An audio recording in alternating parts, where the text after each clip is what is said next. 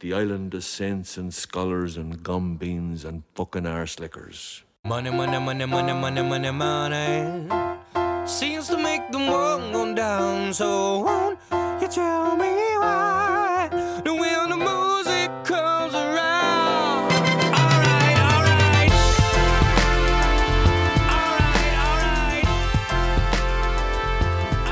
Hello, folks. Welcome to the Saint and Scholar podcast. This is your weekly catch up with me, Mick, and my cousin Colin in North Carolina, a gentleman and a scholar. Um, yeah, as always, uh, we are still crap at social media, so please pass the pod to like minded souls and review us on Apple Podcasts if you can. Uh, if you get a chance, check out the political economy of everything online. And yeah, here we go. How are you doing, Colin? I'm grand. Good stuff. What's the crack over there? Ah, sure, things are all right. Things are all right. We're feeding, we're feeding the in-lamb ewes down the field now, and there's less of the scratchy scratchies, so that's so that's good. um, I actually went down this morning, and um, so I moved. There, we're kind of strip grazing them on a on a on a grassy field, and uh, it was the third. It's actually the third morning I've been feeding them meal, you know, for protein and obviously good development of lambs and whatnot. So. Uh, interestingly, so the first morning they don't know they're getting the meal, so they're all just happily eating their grass and doing their thing. And you take out like the bag of meal from the back of the, the jeep, and you run and you like leave it out, and they turn around and go, "Oh shit, food!" and they go over and they eat it. And then the second morning, you move the wire again and they're eating their grass and they're kind of like looking over their shoulder at you going, I wonder, are we going to get fed that meal again? Right. And so like they're kind of watching you go into the Jeep and like, oh, here we go. And you still get an opportunity to run it out. And then this morning it was like, they swarmed me like bees, you know, and you've got these big heavy in-lamb ewes and I was soaked and they were like knocking me over and I could barely like, I had to run with the bag of meal and just like throw it out as best I can. But yeah, look, they're doing well. Sure, things are all right. I hung up some, hung up some decorations today in the front of the house. I'll have to send you a picture. Um, there's a neighbor across the road and he, he really goes all out. Um, I tell you what, I actually kissed his sister back about 25 years ago. I don't think he remembers. Um, and um, so he has this like amazing, colorful like Christmas decorations display, kind of like National Lampoons kind Yeah. of vibe. Um, Intentionally, is is he in on the absurdity or is he is he gung ho with it full full on? You know. I think he's in on it, and like he's got kids. He actually has one of his kids is in is in Jack's class, and um, I think like it's funny when you have kids of a certain age. It's a funny thing to do. Yeah. So myself and Jackie went in today into like our local Chinese shop or whatever, and we bought some outdoor decorations. But I think I've decided I'm going to ramp it up. I'm going to ramp it up. I'm going to like you went to your local Chinese shop. Yeah, in, in Chinatown. no, there's a there's like a you know there's one of these Chinese, you know everything needle to an anchor kind of store, like you know not dollar store, but like needle to an anchor, like tools, bedding, And this is this is purely a, an enterprise controlled by the ethnic Chinese on your fair island. Yeah, yeah, yeah. Well, I mean, there's a few, there's a few of them knocking around, but this is a new one, so it's kind of like. Anyway, I, I what happened was we were actually in uh, Woody's DIY. We were picking up some craft supplies for some uh, for some papier mâché planets for Oren, and um, we were picking up our craft supplies, and we saw all these Christmas decorations, and Jack was kind of like, we need to buy some of those. We need to buy like the giant inflatable snowman and the blah, whatever. And I was like, they're all way overpriced in that store, which is like our local Irish DIY store. It's kind of like your, um, Jesus, what's it called? What's Home Home Depot? It's kind of like Home Home Depot. Depot, yeah. So it's kind of overpriced. And I was like, let's take a spin. And we took a spin over to the other side of town, Chinatown. Uh, and um, went in and, and bought a bunch of uh, bought a bunch of cheap lights. So hopefully they're still working come Christmas. Uh, no offense, Chinese. Sorry, I'm just you know whatever. They're all made in China anyway. So the Woody's ones are made in China anyway. It's just the Chinese are selling them cheaper than the Irish. That's basically it. Well, I think it was what was it Zimbabwe? Often like the uh, ethnic Chinese and all those guys were running all the kind of retail and wholesale merchant trade, and they got driven out when when the the local merchants and consumers got angry because of crazy inflation and stuff. So you Irish mind yourselves, don't don't attack those lads just because they run a, a healthy business and maybe They do have, run a healthy business. maybe they play. have uh, connections back home that they can get the goods in a little bit cheaper, you know. Yeah. And Yeah. I actually saw that there was a guy on the news here, out in L.A. Uh, I, he, he was probably born in China, but he's a Chinese American citizen guy, and he was sort of running like the PPP, like the biggest kind of warehouses for Yeah.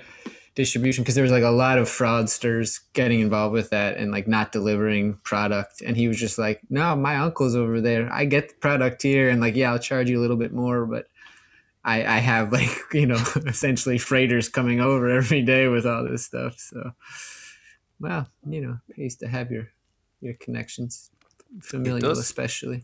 Yeah, it fucking does.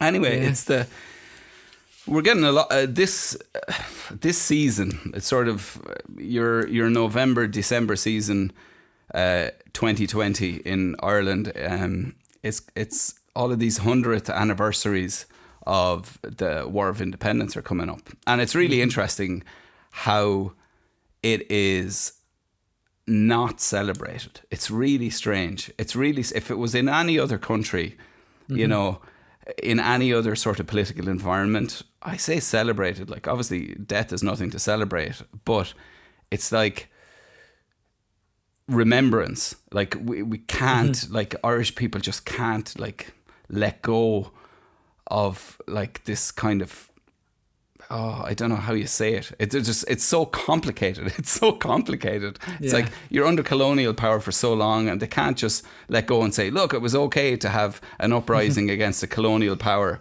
and it's okay that you know that's what happened." But like it's the hundredth anniversary of Cork burning, basically. Um, so like the Tans um, basically burned down Cork this time hundred years ago. Like burnt, Jesus, like I don't know what did they like forty businesses and like three hundred homes, and they burnt down City Hall and they burnt down the library and like. it was a that was as kind of a reprisal for it was a reprisal for uh, an IRA ambush in the town, um, and obviously like the IRA 1920 is a different entity to the IRA 1980. But uh, so yeah, it was a reprisal for a, an ambush in the town, but it was also a reprisal for the Kilmichael ambush, which the anniversary of Kilmichael ambush was uh, arranged by Tom Barry, um, and that's where they shot and killed 17 auxiliaries who would have been higher ranking, kind of the elite auxiliaries, the elite soldiers in uh, in in the occupying forces, and they killed them near Macroom, and um, yeah, so it was kind of that's when things kind of came to a head.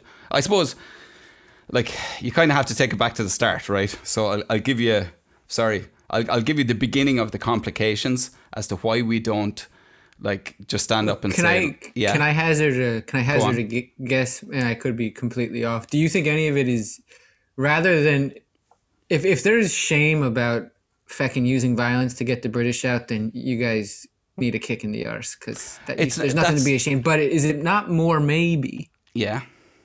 the complications that followed and the kind of civil war and all this kind of I, is that not sort of what gives people a little bit of the heebie-jeebies? Is it is it not more your internal kind of uh, fratricide? there's a there's a issues are a the north is still occupied. Yeah, sure. Okay, so issue A is they kind of got abandoned. Uh, Yeah. Issue B is the complicated legacy of the original Sinn Féin, mm-hmm. um, and the fact that sort of provisional Sinn Féin, shall we say, and mm-hmm. current Sinn Féin in Ireland, in the Republic of Ireland, mm-hmm. they would claim that War of Independence legacy, whereas Fine Gael certainly don't want to kind of claim it, even though you know, Cumann na nGaedheal and Michael Collins was their guy. And Fianna Fáil might have wanted to claim it at some point, mm-hmm. but they certainly can't now because because of the complication with the North. So mm-hmm. all of a sudden, you, you're like, anyway, I, we'll go back. We'll go back. We'll take a step back, right? Mm-hmm. So obviously, we're under British rule for 800 years, close to 800 years. Some crack. Some crack. so Oliver Cromwell, you know, all the way back, penal laws, the famine, you name it. It was, uh, you know, all under British rule. So Surely there were some good times too, Mick.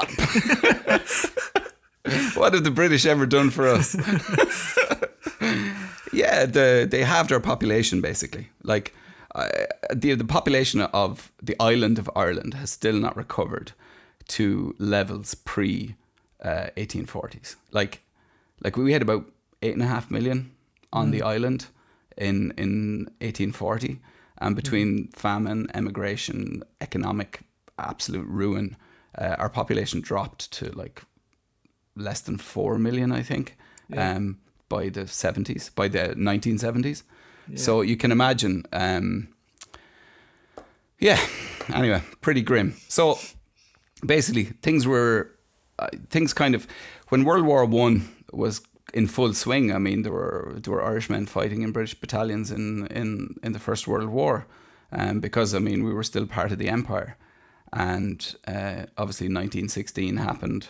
So the 1916 revolution happened. Most of the people who listen to this will know what happened in 1916, and it kind of became a unifying moment down south. Uh, like originally, people might not have been on board with nationalism really, and when they saw what happened to the revolutionary leaders in 1916, everyone said, "Okay, this is not the way to go." And and Sinn Féin uh, led by well, actually, it was Arthur Griffith initially, but then Dev uh, Sinn Féin ran in the 1918 parliamentary election, so it was for British Parliament, and they absolutely swept the boards. They took, I want to say, like instead of the Irish Parliamentary Party, who would have been like by far the largest party uh, pre 1918 um, and would have happily sat in British Parliament and, and sort of ruled from abroad, shall we say. Um, Sinn Féin said, no, we're going to stand candidates in it. And they won, uh, I don't know, 70 or 80 seats, 70 something seats. And uh, the Irish Parliamentary Party got wiped out. Um, and they were kind of like, they were the the British, how would you say, British sympathising, whatever. Yeah. The happy, happy to be British Irish. They got wiped out in that election, and obviously the Unionists. We were still in unified Ireland at the time, and the Unionists up north got a few seats as well. Um, but Sinn Féin being Sinn Féin, uh, true to form, even baby. yeah, it, even back then they said no, we're not going to sit in uh, British Parliament. We're going to start our own parliament called the Dáil. So Dáil Éireann, Dáil Éireann sat, sat for the first time after the December 1918 elections and decided to rule from decided to rule from home, and rightly so. And what happened basically from that point on was the Royal Irish Constabulary, who would have been our occupying we'll say police force, but we'll say it was an occupying force because it was still the British force. Uh, they became seen as an occupying force, and so even if you were born in Balbriggan or Ballymun or you know Ballygo backwards, everybody knew the score at this stage. And this is this is a thing that Irish people have a problem getting their heads around. If it's 1919 and you've decided to keep your job, you're an Irish mm-hmm. person, and mm-hmm. you've decided to keep your job as a police officer in the mm-hmm. RIC, you are now wearing the wrong shirt. And Yeah. you, anyone, like, there was a, I'm not going to say a mass exodus, but there was an exodus from the police force after 1918. Like, here's a point actually on 1918.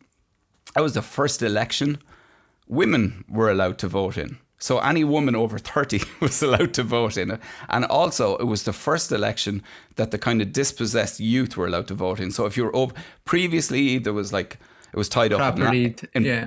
prop and property exactly. And now it was like anybody over twenty one, any male over twenty one could vote, and any woman over thirty. Like, look, it's not equality, but it's something.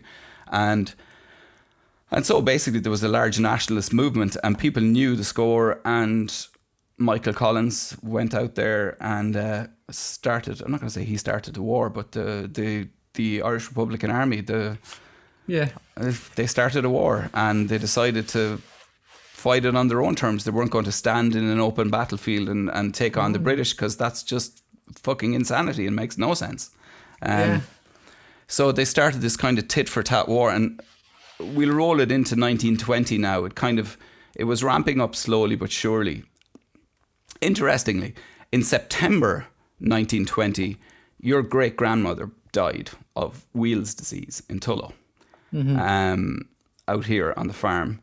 And the week after her death, um, there were two RIC officers killed in Tullow, and the Tans responded and burnt like there were reprisals and they burnt a section of the town and it was ugly like basically what would happen is the RIC officers would be killed the occupying force would come in and not know who to like you know Collective punishment, man. Collective that's punishment, so- colonial practice. Exactly. So, anyway, our family was obviously going through personal trauma at the time, but uh, the whole country was going through a trauma at the time, and it kind of it ramped up at that point. There was only uh, like maybe two or three hundred dead at that point, but then uh, basically what happened was uh, Collins and um, Collins and his crew decided to decided to execute a bunch of spies and lieutenants and senior British Army figures on yeah.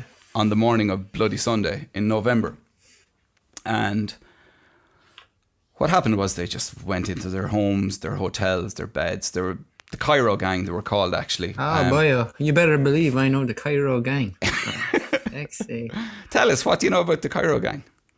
Well, it's it's a it's a thread you can kind of follow throughout the history in Ireland and the North, but also more broadly. And so you know they're essentially the kind of intelligence officers of of the the British Army, and you know they kind of uh, cut their bones or wha- whatever that phrase is. Cut their teeth. cut their teeth. That's right. In the Middle East. Yeah. Um, What were they up to out there? Ah, sure. Keeping in mind, keeping an eye on the local population, sure. Uh, so yeah, I mean, so they they kind of came back and are running the same tactics. Uh, you know, out there they're dealing with in Palestine, kind of Arab nationalist movement, which is mostly mobilizing out of Damascus, but it, it's spreading all over. And they're also Palestine's also dealing with this enormous migration wave of, of Jewish folks from from Europe and from the Ottoman Empire, and the British are you know half you know half blessing it, and then you know they're just gaming the whole system. Yeah. Um, so like anyway, they they bring the f- tactics of control that they learn over there, and, and they bring it back here, and it's the same thing later with with the provos up north. So like the the, the Brits who are running the intelligence war there, most of them had just come from Aden uh, in Yemen, and and the British kind of really dirty war that they ran there, which is really horrific if you look into it. Uh, and it's all the same, all the same stuff that they did in the north, and and that war got as dirty as any. It wasn't like huge in casualties, obviously, comparative to what Yeah. they've done with brown people, but uh, it was obviously really grimy, and all those the tactics kind of from the the frontier, they always come home, you know, Yeah. and. Uh, Right on their own doorstep. yeah, in your in your case, you guys are you're really interesting because you both are a colonial subjugated people. Um, but then you're like you're in Europe, you're right next door, so you're you're all you're in this like space that kind of occupies it's this like strange crossroads, you know. Um, because even like Connolly Connolly's writings, you know, they flow to the third world sort of, and he's like in because most of most the socialists before him weren't really given much of an eye to the the subjugated peoples. You know, you were meant to be like uh, they don't have enough industry. You're not going to get revolution Yeah. in any of those places, and so he's an inspiring figure. And then Collins and the first IRA are you know incredibly incredibly influential for all these kind of post-colonial revolutionary movements, both like tactics. You know, how how do you fight a war against this like enormous colonial apparatus? What do you do? You yeah, like you said, you can't take them out on the streets, so you have to go in when they're sleeping, sure, and and, and you know, Yeah, carry so- out. some- They kill like they, I, I was reading like I didn't actually know they had a list initially of like fifty officers for Bloody Sunday morning, and they were like, Yeah. Jesus, we can't be killing all of them." I think actually from on high it came down. Um, seriously, like we don't have enough evidence against twenty of them, Yeah. but. Uh, I didn't think, have enough bullets. but between 20 and 30 of them, they were like, these guys are Stonewall spies, British Army, you know, do what you can, do what you do what you can. So anyway, they went the morning Bloody Sunday, they went and they um, executed these guys and uh, disappeared into the day. And as bad luck would have it, on that same day, there was uh, a match. Uh, so, like, you can go back into history about this as well. Um, but the GAA, which was like previously a banned uh, organization, uh, the GAA were having a, a football match in Croke Park in Dublin. Now, Croke Park is not Croke Park as we know it now, which is like an 80,000 all seater, like w- one of the finest stadiums in stadia in, in, in Europe.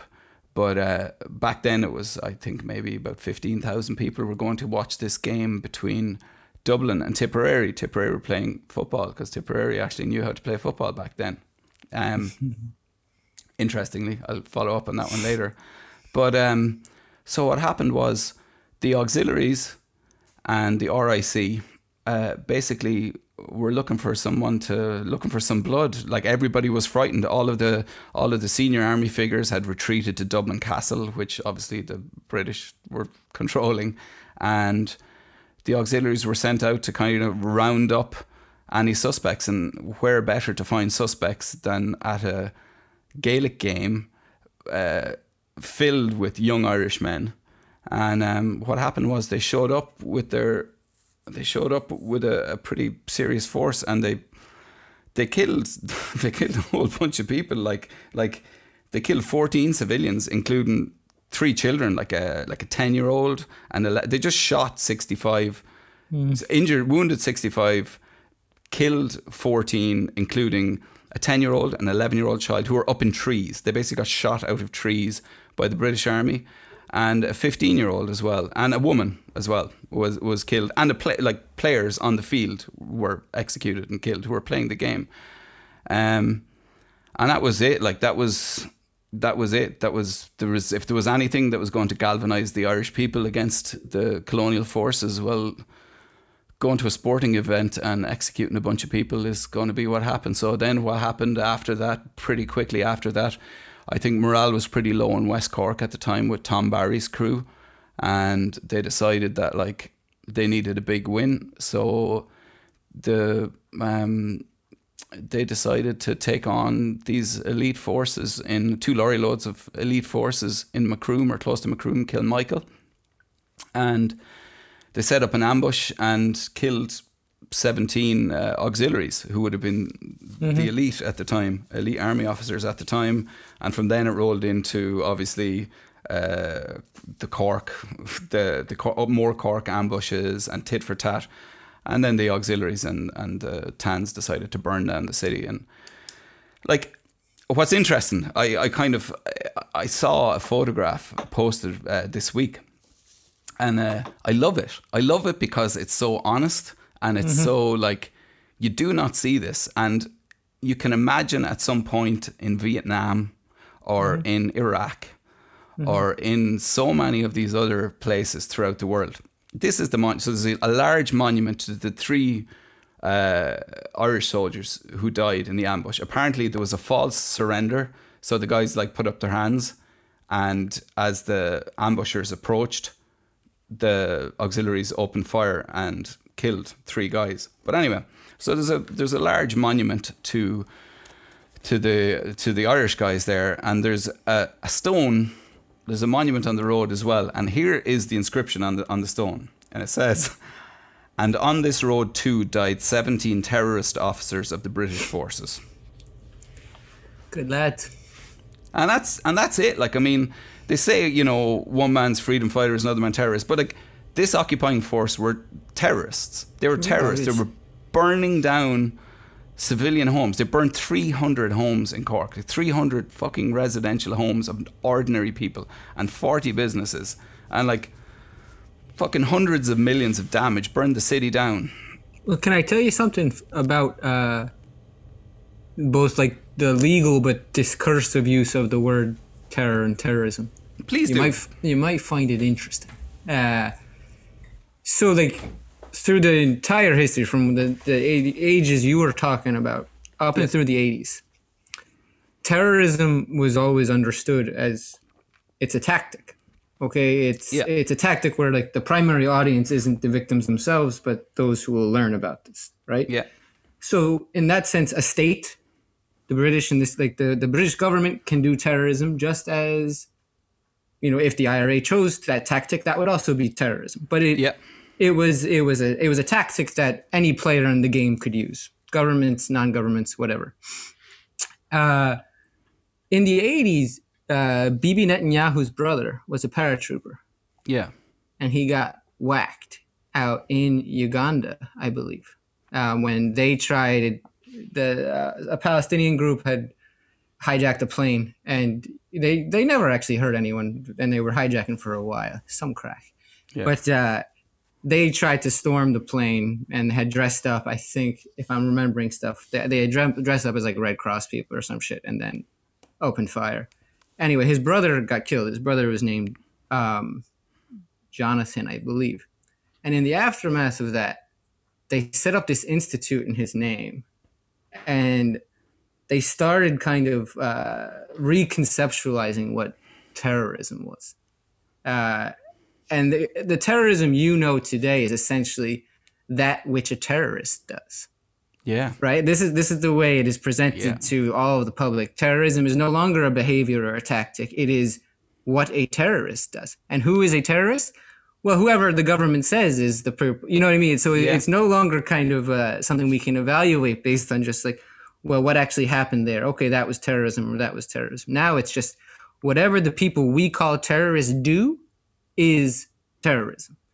And this all kind of stemmed from from this uh, this institute that was founded in Bibi Netanyahu's brother's name, and then kind of just like spread this propaganda, proselytized this ceaselessly across across the West and elsewhere, and then eventually just became kind of second nature, sort of what legally and in the way we talk about things that it's it's not it's not state terrorism or non-state terrorism. Like it, it reduces just to like uh, the the bad guys who the government doesn't like.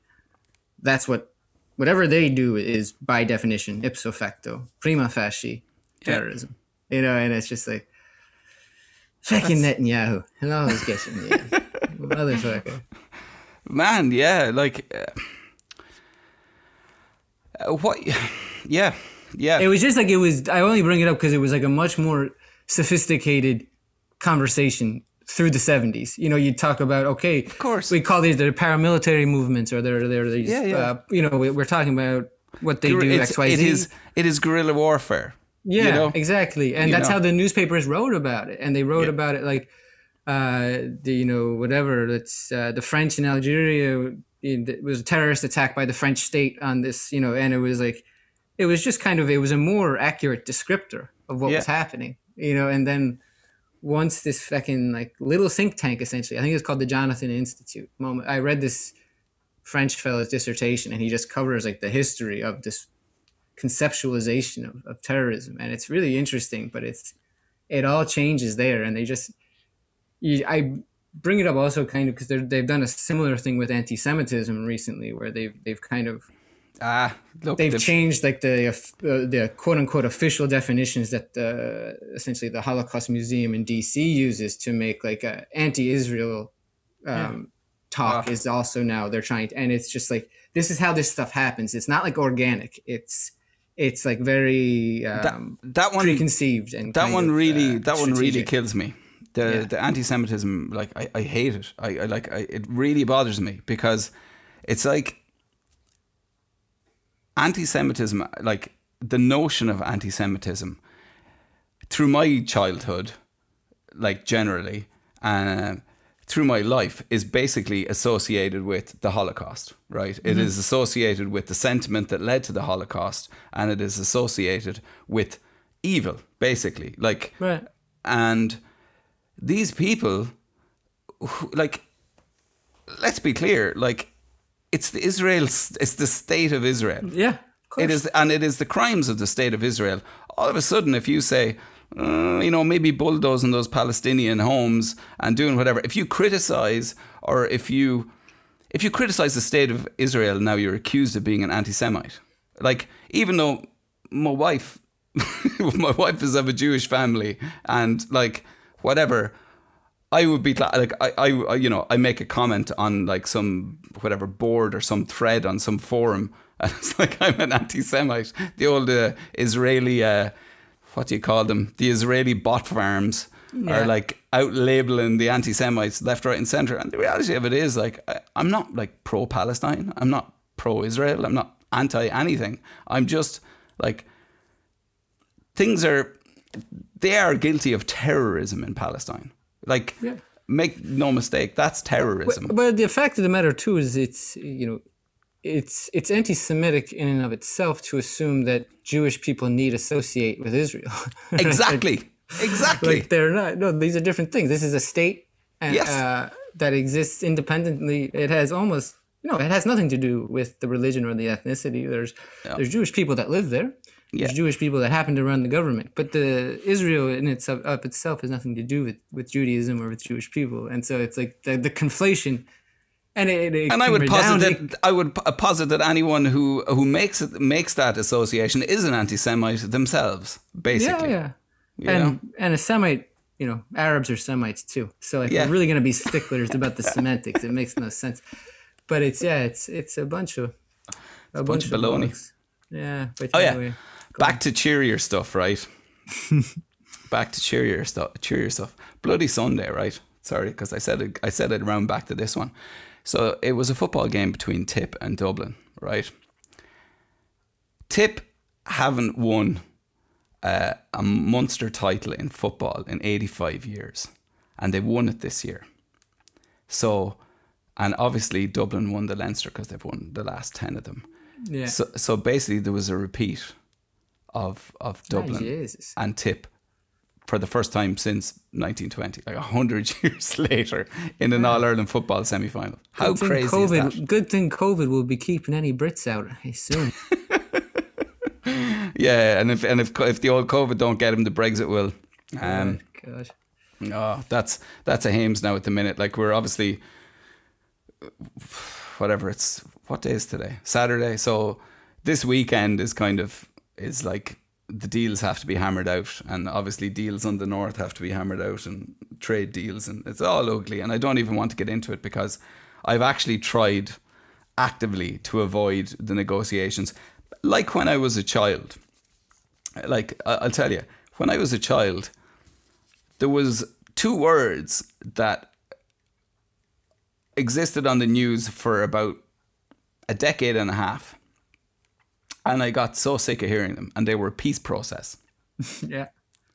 the peace process the peace process the peace process. And i was like oh whatever. And then all of a sudden there'd be like another massacre. There'd be like a bunch of people killed or whatever you know? And uh, it was all about the peace process. And look peace eventually happened thank god.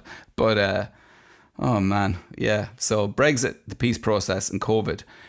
If i never hear if i, if I never hear tell of them again it'll be too soon so yeah anyway so thing I wanted to talk about with you was right. War of Independence happens, right? The the um, Julia Roberts, uh, Liam Neeson version uh, that we're all familiar with happened after the War of Independence, where obviously Collins goes and negotiates with Lloyd George and the Boyos. I think Churchill was probably pissing around then. He was in the fucking navy, wasn't he? He was after killing about fifty thousand He was in Gallipoli or unfortunately out of detention in the Boer War. If only they had fucking put a bullet in that fella's head. They really should have. Ah, look, they've been getting high on his farts for fucking generations since. Anyway, so the negotiations happened. Negotiations happened.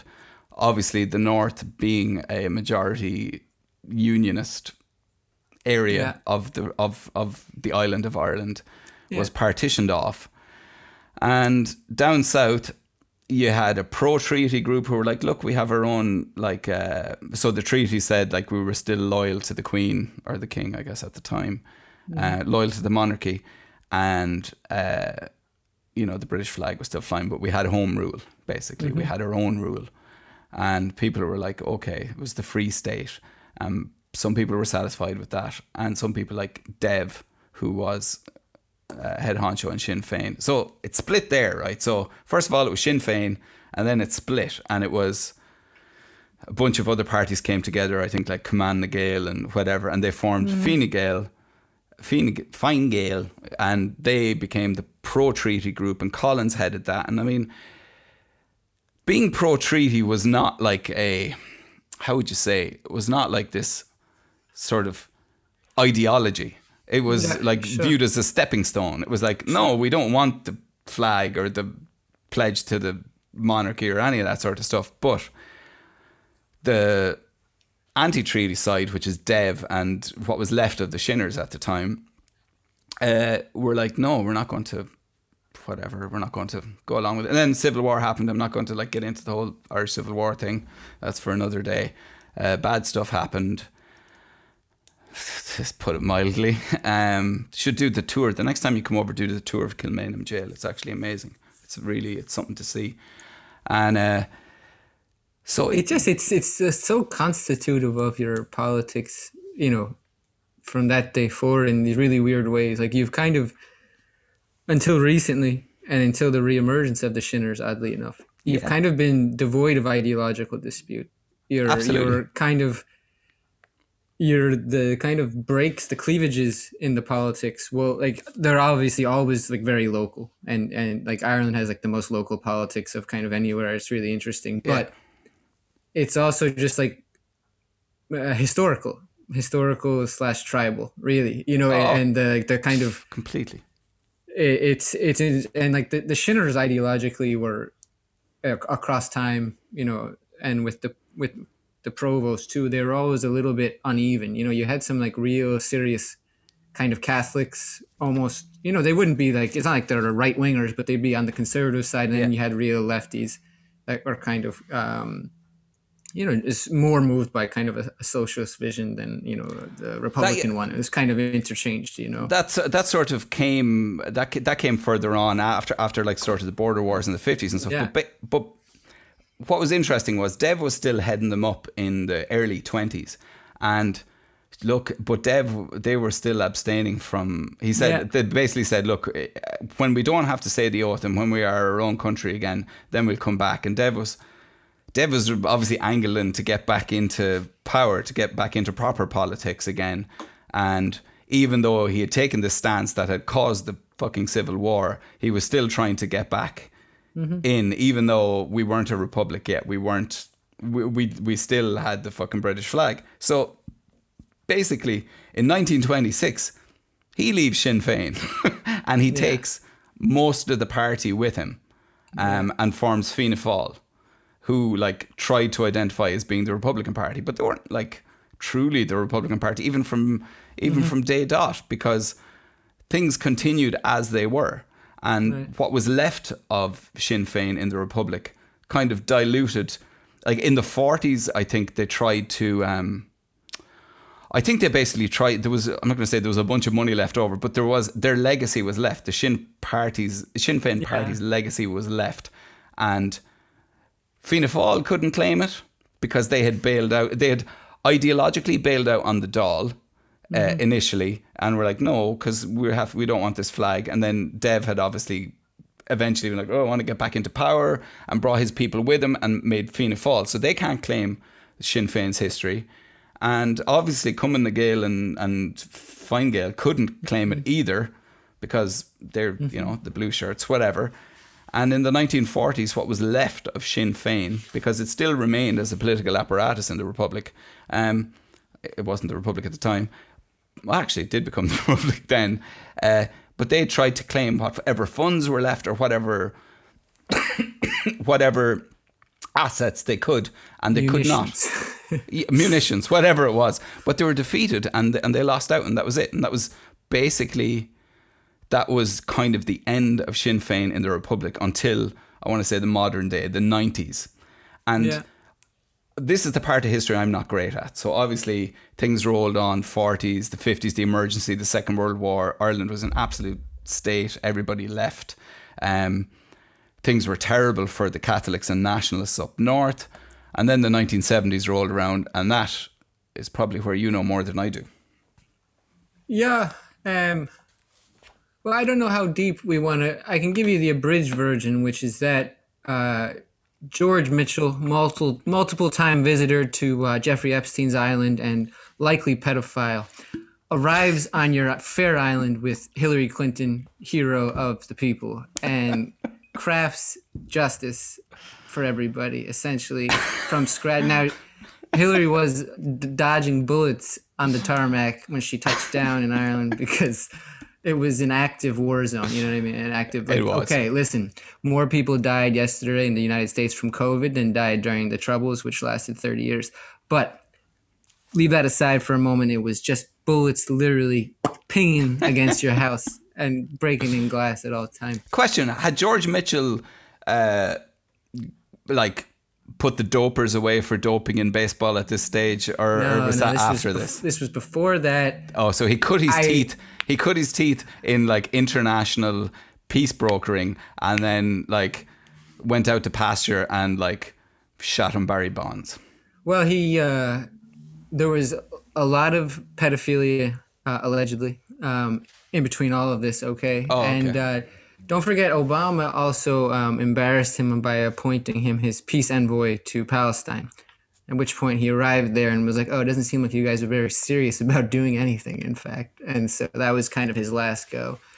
Uh, but in his post mortem, he he got dragged into the Jeff The Epstein thing. scandal. So good for him. What a legacy. But yeah, I mean the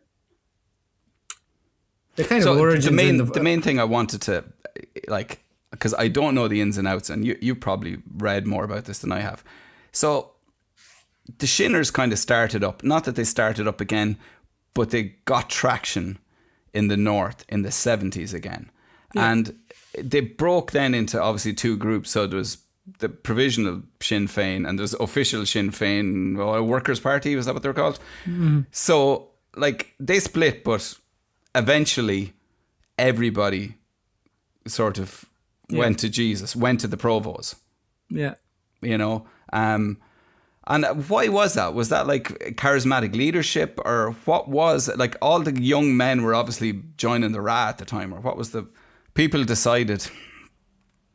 Let's have the country first, and then worry about, uh, and then worry about the means of production. Um, Yeah, I mean it's it's um it's a less kind of compelling sell, really. You know what I mean? I, the the immediacy of your repression, the immediacy um, of your struggles was less a kind of clear cut uh, class thing. You know, it was quite yeah, quite obviously uh, defined and delineated based on on on your ethno religio kind of position Yeah. in, the north. You know what I mean? And so it was like it's always kind of uh, it's always been sort of a more difficult political project the kind of the workers project in general it's just it's it's more complicated because uh, these other sort of identity markers are uh, so easily mobilized and appealed to you know and, and um I, I imagine that probably would have had a little something to do with it. but then you know you, you still had plenty of you, you had plenty of kind of radicals marxists that ended up in this sort of senior ranks of of uh, provisional Sinn Féin. You know what I mean? And and so like they oh yeah, I mean, It wasn't they're, without. they're I mean they're identify they identify down here now down I say down here they they identify in the Republic as very much the leftist party Yeah, Like, yeah. they are the party of the left they're the main opposition in the left because we don't have a Labour Party this is terrible now when you look at the obviously our Labour Party's heritage and like the proud heritage of it from the Labour movements like a century Mm-hmm. ago and now we're just left with a bunch of people who are hanging around for their pensions um, Yeah. um, not going to get into the Labour Party, but uh, yeah, so they they suck. And the problem with Sinn Féin down here is that yeah, you might get some like young working class people and whatever, mm. but there's no kind of, for example, like right in the states, right, and like you have intelligent middle class like well educated people who are leftist right? Mm-hmm. And who are willing to get behind bernie and democratic socialism or whatever you want to call it in the republic of ireland people are so slow to get on board with sinn féin and i like i mean i understand a certain amount of it because our parents generation they just look at them as like the next like They look at the IRA, really. they lo- they're do. looking at the IRA. I mean, when I grew up, do you know when I grew up? This is really, this is that sounds fucked up, but it's true. When I grew up, I didn't get to see Gerry Adams on the telly. Yeah, yeah, yeah. I, He was I- banned, and and they used to overdub his fucking voice. They used Yeah. to like record somebody else saying whatever he said because like his face and his voice was banned on Irish national broadcaster, and like.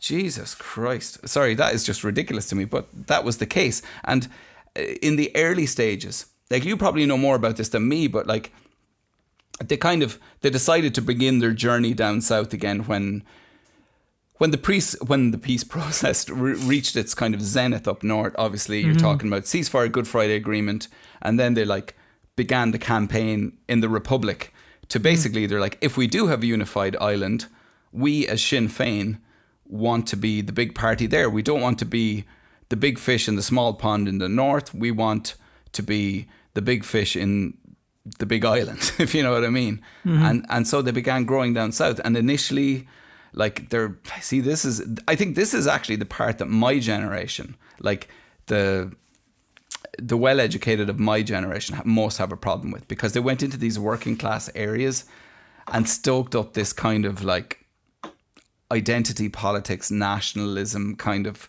mm. you know, oh, like A little like bit I- of cosplaying. A little bit of cosplaying. a little bit of cosplaying, yeah, like up the RA, like mm-hmm. basically every Celtic jersey wearing, mm-hmm, mm-hmm. tatted up taxi driver from inner city Dublin was a Sinn Féin voter, and that's was their initial base. And like, I, I have nothing against taxi drivers. I have absolutely nothing against taxi drivers or Celtic Football Club or tattoos.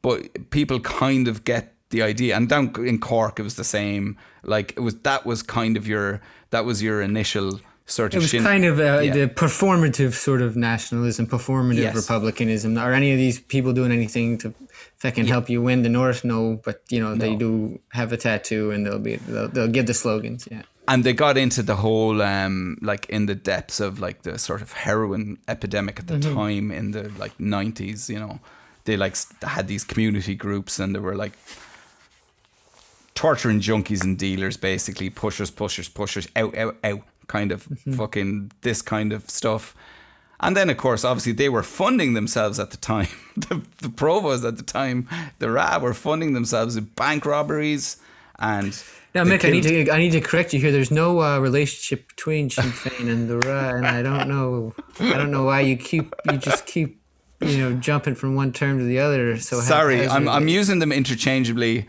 Uh, officially, there is there is none, but I'm going to use them interchangeably, and I may be absolutely wrong, in my opinion.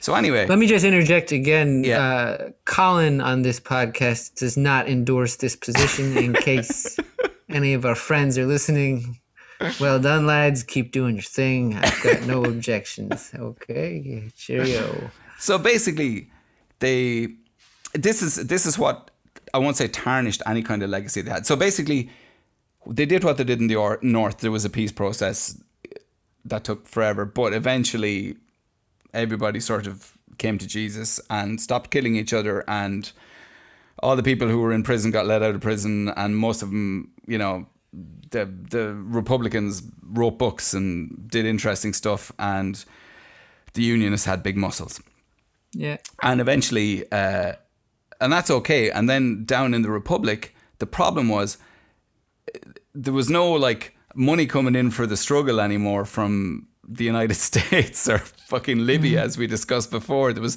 this wasn't happening anymore, so they had to fund themselves in other ways, and there was like like a like a twenty five million pound sterling bank robbery, and there was uh, like credit union robbery down here, and there was a police officer killed, and there was lots like their bodies disappear. You know, there was very shady stuff happened in that window, and I remember that, and my generation remembers that, and that's what turns us against Sinn Féin or any notion of of Sinn Féin, and like. I I can't vote for Sinn Féin because my fear as a farmer here is that they're very much a leftist party down here. So my party, my parties are Fine Gael, Fianna Fáil, blah, whatever. That's how you vote. You vote for the centre right party if you're a farmer. That's just how it goes.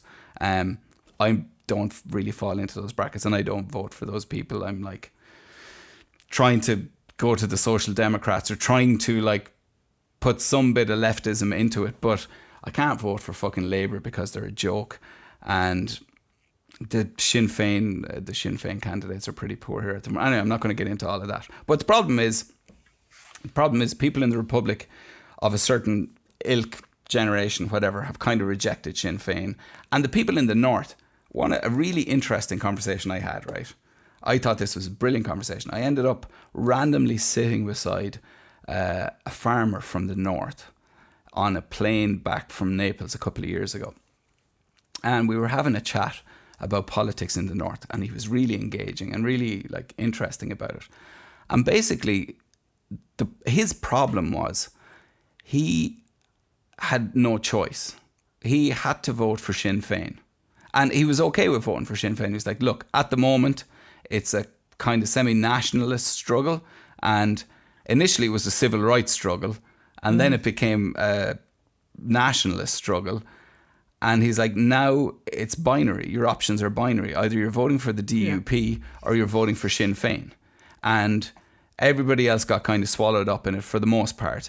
And he's like, my political ideology is nowhere near like a leftist Sinn Féin. I'm like a mm-hmm. centre right. If there was a Fine Gael in the mm-hmm. north, like their centre right politics, he'd be on the bus with, with mm-hmm. Fine Gael. But there is no Fine Gael up north. So he's voting for the Shinners. And their votes are so valuable that they can't Yeah, sure. they they can't dilute their vote. So anyway, that was an interesting conversation. You lived Yeah. up there for a while, Mister Man, on your like, I don't know, were you on a Fulbright or what were you doing at the time? But like, you were living up in the north. What were you at? Yeah, yeah. I, I, I was there 08 to 2010 roughly. I think what's interesting on on Sinn Féin more recently is uh they I don't think they really had um, persuasive answers initially to the financial crisis, despite kind of at this time having sort of a uh, a somewhat kind of um, diffuse leftism, but not not particularly uh, pointed or coherent at the time. Um, and so they they didn't really exploit that crisis, the initial one, very well. But they did sort of. It seems like they kind of learned from Occupy, from Syriza, from you know, from Bernie, from this kind of Corbynism, for the general kind of the water charges in Ireland, austerity. They learned from austerity. So Mm-hmm. yeah, we had and they didn't here. initially. They didn't initially really get on that hard, but then No. I'd say mid mid 2010s exactly. Yeah. they did, and and that's kind of when they found their voice and their kind of political lane and. yeah. you know they are they're atop your polls again they're not going to win a majority and no one's going into government with them but they are a plurality um, yeah. Absolutely. and I think you know what's interesting is for people maybe your age um, and older, um, you know, y- your kind of boom, your speculative boom, really that that transformed the country from, you know, uh, lower middle income almost to kind of uh, you know a post-industrial tech kind of Yeah. economy Proper Western Um, European kind of economy. that was Yeah. like at the moments of, of formative the formative years for people kind of y- your age and older it's like you're coming out of you're in high school you're coming into college you're in the job market early on and it's like you know the- ideologically this kind of free market bullshit would have left a kind of deep influence because that's kind of what seemed to have carried your country and and it's the go-go times all of a sudden you know and Yeah. so i think a lot of people probably got swept up in that and and kind of believing in in that sort of um, vision of, of, of, politics and of economics and I everything think else. I think you might be a bit wrong there. I think that Irish people don't really have a political ideology. I think that they just they look at a twelve and a half percent corporate tax rate and they hmm. say, "Well, holy shit, that rescued our economy." I like honestly, they don't like they don't look at free markets. They don't look at like they don't they don't look deeply into it at all. They're just like, holy shit, there's a bunch of jobs going in Apple, Intel, Microsoft, Facebook, But this is the Pfizer, MSD, wherever. so this Aidan Regan, who is I think like a probably a uh, I don't know if he's uh, officially kind of associated with the Shinners, but he, he's a very good political scientist, an Irish fella, and and he's. I think I tried to get you to read one of his articles called "Leprechaun Economics" at one. I stage. did read, yeah. where he's just saying like one at least on the tech side the job creation numbers are fucking marginal and they're hiring continentals as much as they're hiring Yeah. irish people Yeah. so like this like whatever developmental kind of boost you got it wasn't well distributed minimally um and i think the notion that there's not kind of um, secondary effects from all this and this is where Sinn Féin has recognized that there very much is, and they're kind of picking up, picking up the people that were not um, part of that wave. You know, as you're kind of, uh, you're you're kind of the as the labor share of income polarized, and like the high skill workers that were kind of plugged into international circuits of capital, all of a sudden were getting very rich.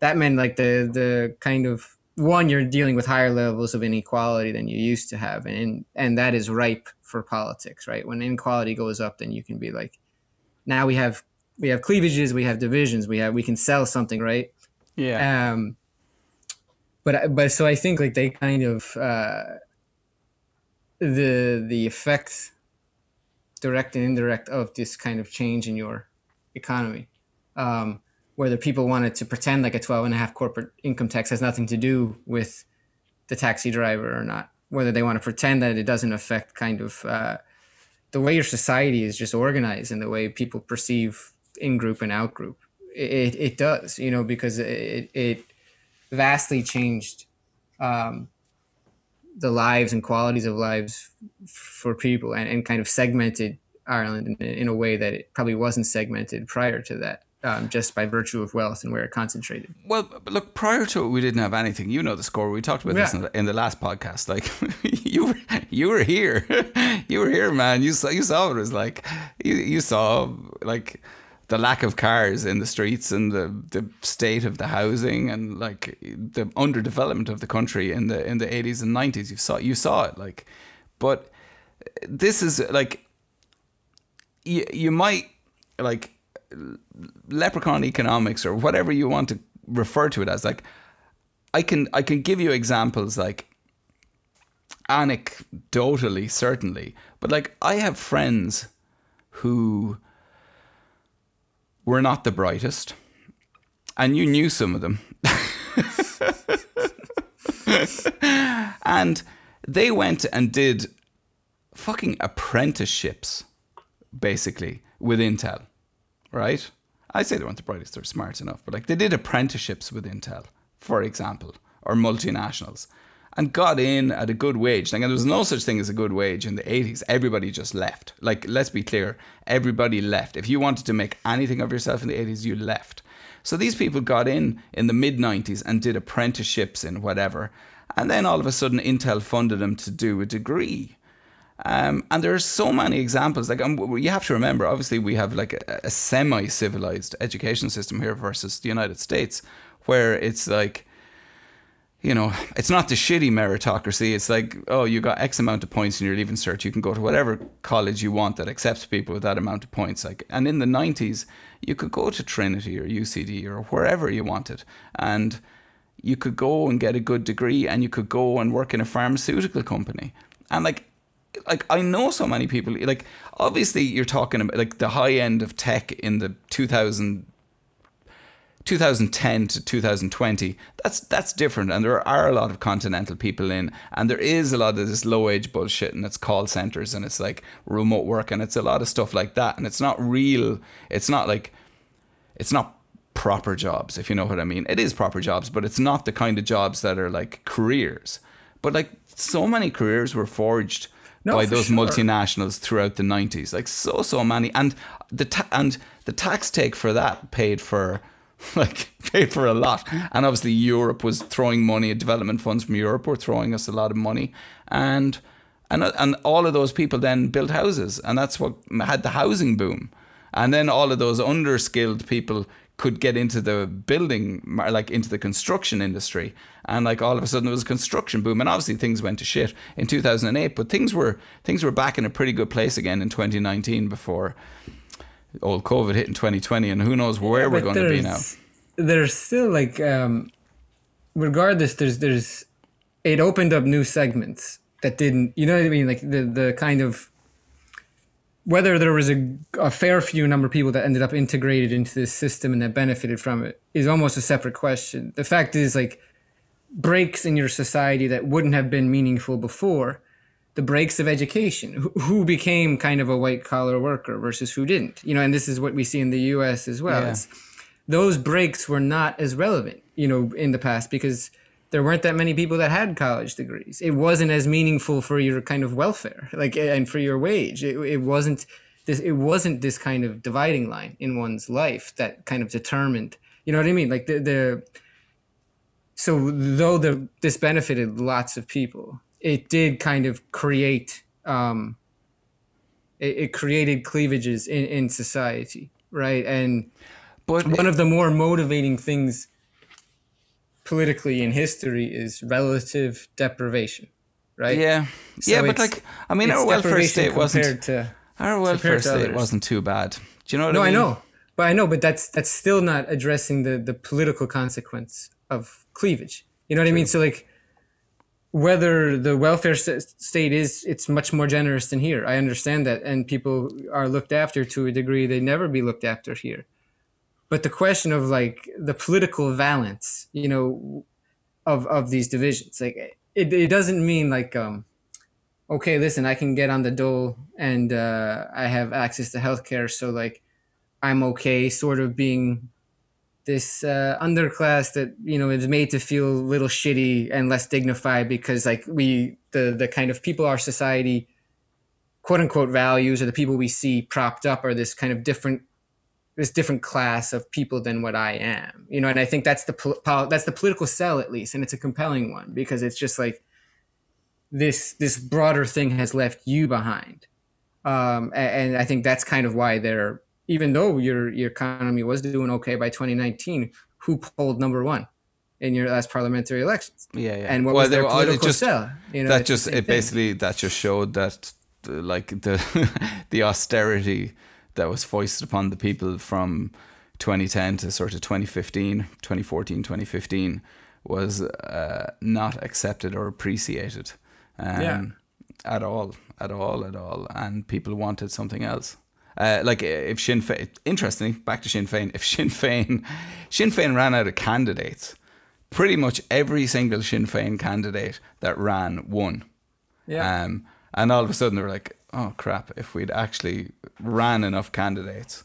Well, it's we would- essentially it's essentially a new party. Yeah. Like it's the party is like in a, it's in its birth state, really. You know what I mean? It, it's kind of, um, and it's and this is and this is what complicates this is what complicates our our remembrance of our history. Because this new party new-ish party has the name. You know what i mean? Mm-hmm. Mm-hmm. Mm-hmm. And and all of all of, all of the political actions and military actions of from 1916 to 1921 were all under this banner.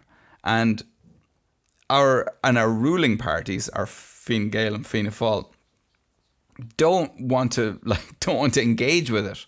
They don't want to engage with it because someone will then question what their part of that legacy is. You mm. know, they'll say so basically what happens is Fine Gael will basically refuse to go into government with Sinn Féin because they'll call them a bunch of terrorists, basically, right? Fianna Fáil, kind of the same. Yet the reality of it is, like, you know how I view Fine Gael. I mean, Fine Gael sailed over, blessed by the bishop, and fought with the fucking fascists in Spain. You know, you can see a bunch of the brown shirts doing the Cumann na nGaedheal guys doing their fucking uh, fascist salutes.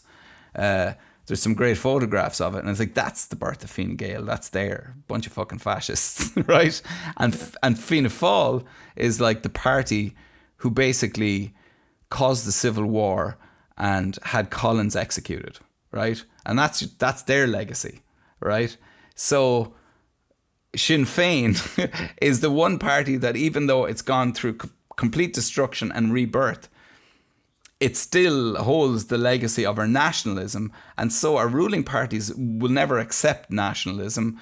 Not that they won't accept it, but they, they don't want to remember it because their heritage isn't in the purest form of it. And and Sinn Féin will openly accept it, but the other guys won't. So so nothing official will ever happen around these things. Like for for 1920, here's the thing. 1920, it's called the Tan Wars, basically. So when the, the Black and Tans came in, and anyway, look, people listening to this will mostly know what the Tan Wars are. There were a lot of RIC officers killed, and we discussed that earlier.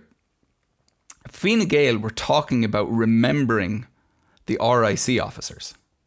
Like, uh, like honestly, that's where the Irish discourse around remembering our the birth of our nation is, or the birth of modern Ireland is. It's where the ruling party is so muddled in its ideals and unaccepting of its own history that it tries to like remember fondly the occupying fucking terrorists from the War of Independence. It's insane. yeah, It's insane. it's tragic. Uh, I mean, It is really fucking tragic. And like the Kilmichael ambush was a positive. Like it's like these are normal people, farmers and laborers and whatever, who took up fucking guns. They didn't want to go fighting. They didn't want to go fighting, but like civilians were being killed, cities being burnt down, you fucking name it. You know? but this is this. Uh, I mean, we could probably wrap up here, but it's like um, it just kind of. we'll take another shot at at liberals.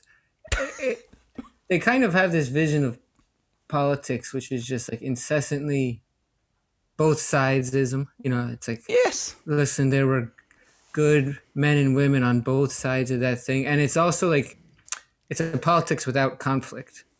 And they cannot fathom that there were people today or in the past that were willing to lay down their own lives Yeah. and willing to to Take. take, the life of another for a cause because they didn't care purely about like I guess their credit score and whether they could um, get a PS5. you know what I mean? Like that they're motivating that like they're like who are these lunatic Palestinian children that go to the fence in Gaza and get shot? And it's like maybe they believe in something bigger than their own life. And that's beyond your fucking uh, realm of you can't even consider that possible mental state. You cannot consider what it what that um, what that worldview is, what that um, sense of kind of community and devotion and and sort of it's just like so outside the even parameters of your cognition, you know. And it's uh, I don't know. The Fine, Fine Gael is probably right. right in that sort of that sweet spot right now, you know, and it's just like.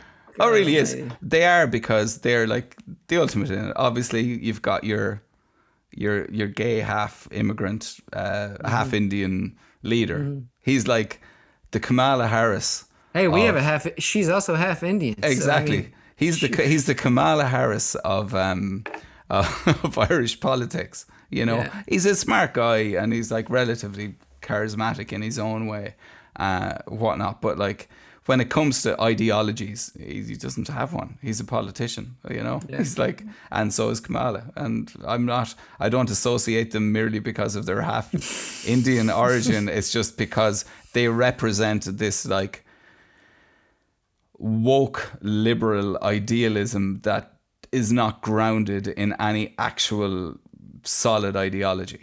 Like it's just fucking tokenism, you know? yeah, yeah. You should have a. Did I send you that thing by the uh, Nigerian American philosopher fella? Uh, What? on on identity kind of he wrote this beautiful essay on kind of identity politics his no, name is olufemi taiwo i think Yeah. for the listeners at home have a look at it it's it's fucking genius and he kind of he just puts it it all into like uh streams of thought that i can't come up with right now because i'm a little hungry or i'm not generally capable of that quality of thinking to begin with i should say first and foremost but uh Anyway, you should read him. All right. Well, look, it's late in the night. What time is it? Fucking, it's after midnight. Christ, on a bike. Um, Yeah. Uh, big love to the missus, and um, we've been Saint and Scholar. I, I have been less saintly than usual. Um, I have enjoyed a cigarette and a whiskey, and our scholar is as scholarly as usual. Um, chat soon, folks. Goodbye. Peace.